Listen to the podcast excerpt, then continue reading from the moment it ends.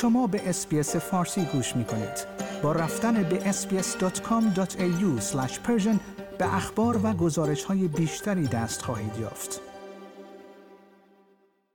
تا سال نو امسال هم قرار است با در دست داشتن یک نوشیدنی به آتش بازی نگاه کنید برخی مردم در سرتاسر سر جهان سال نو میلادی را به شکلهای دیگری جشن می‌گیرند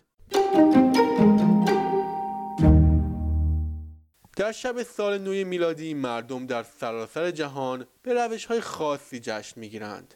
برخی دوست دارند به تماشای آتش بازی بپردازند و یک یا دو نوشیدنی بنوشند. اما برخی دیگر راه های جالب و منحصر به فردی برای جشن گرفتن دارند. از خوردن دوازده انگور برای خوششانسی تا نوشیدن خاکستر.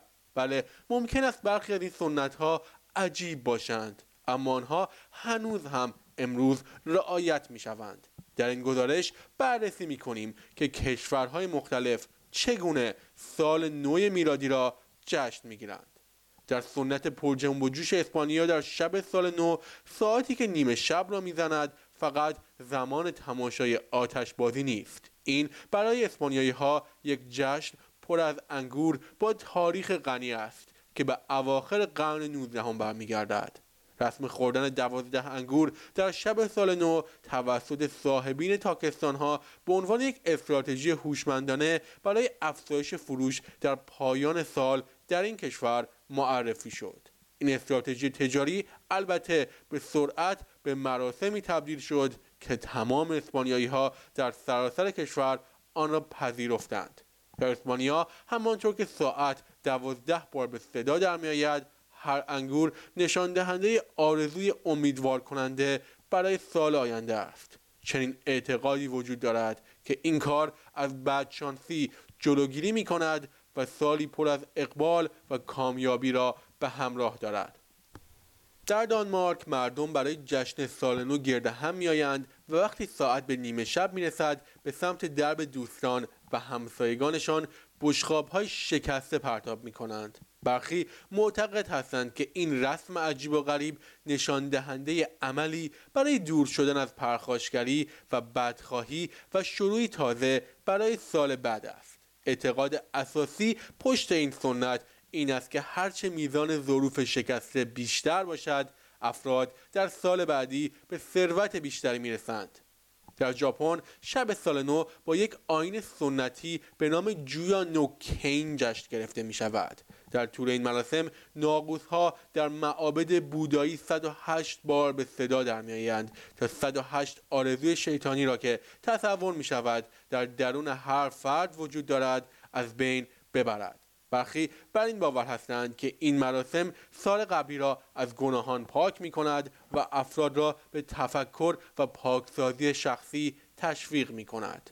در روسیه محبوب ترین راه برای ابراز آرزوها در شب سال نو نوشتن آن روی کاغذ چهار بار به شکل مرتب تا کردن آن و سوزاندن آن در شعله شم است. پس از سوزاندن کاغذ خاکستر باید در یک لیوان شامپاین ریخته شود و در حالی که ساعت دوازده بار می‌زند باید آن شامپاین را نوشید. یکی دیگر از واقعیت های جالب در مورد جشن سال نو روسیه این است که دد موزوز یا همان بابا نوئل روسی هرگز به تنهایی نمی آید و همیشه دختر جوانی به نام اسنوگروچا او را همراهی می کند دختری که گمان می رود نوه او باشد.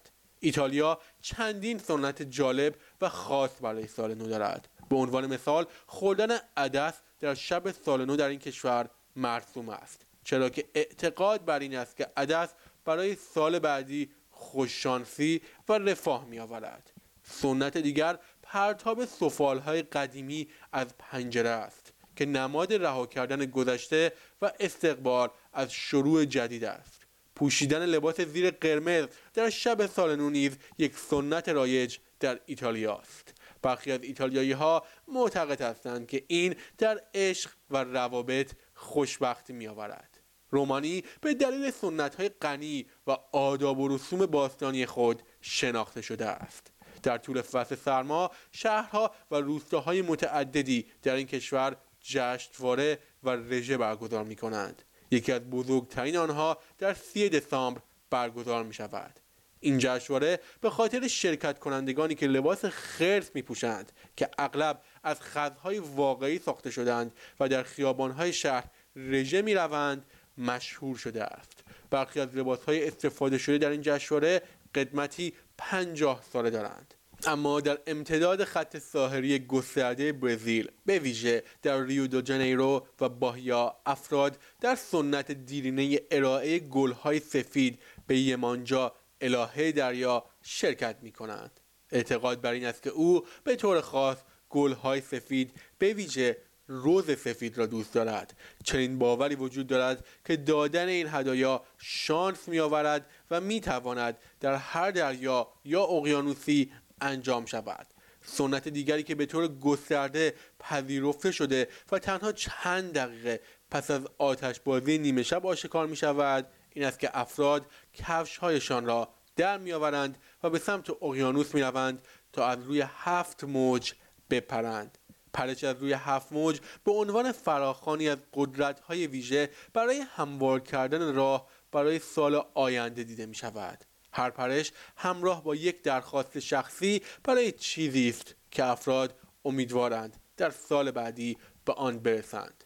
برای مردم چین 31 دسامبر ممکن است در مقایسه با جشنهای بزرگ سال نو قمری اهمیت کمتری داشته باشد. با این حال مانند سال نو قمری یک ژانویه همچنان آغاز جدیدی است و برخی از مردم آن را با کوتاه کردن مو به عنوان نماد شروعی تازه جشن می‌گیرند.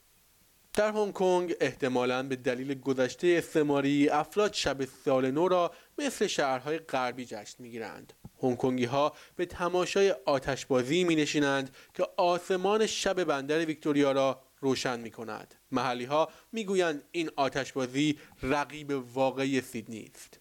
شنوندگان گرامی این گزارش همکارانم از SBS News بود که من نیو صدر از SBS فارسی تقدیمتان کردم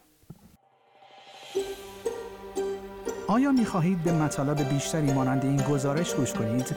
به ما از طریق Apple Podcast، Google Podcast، Spotify یا هر جای دیگری که پادکست های خود را از آن می گیرید گوش کنید.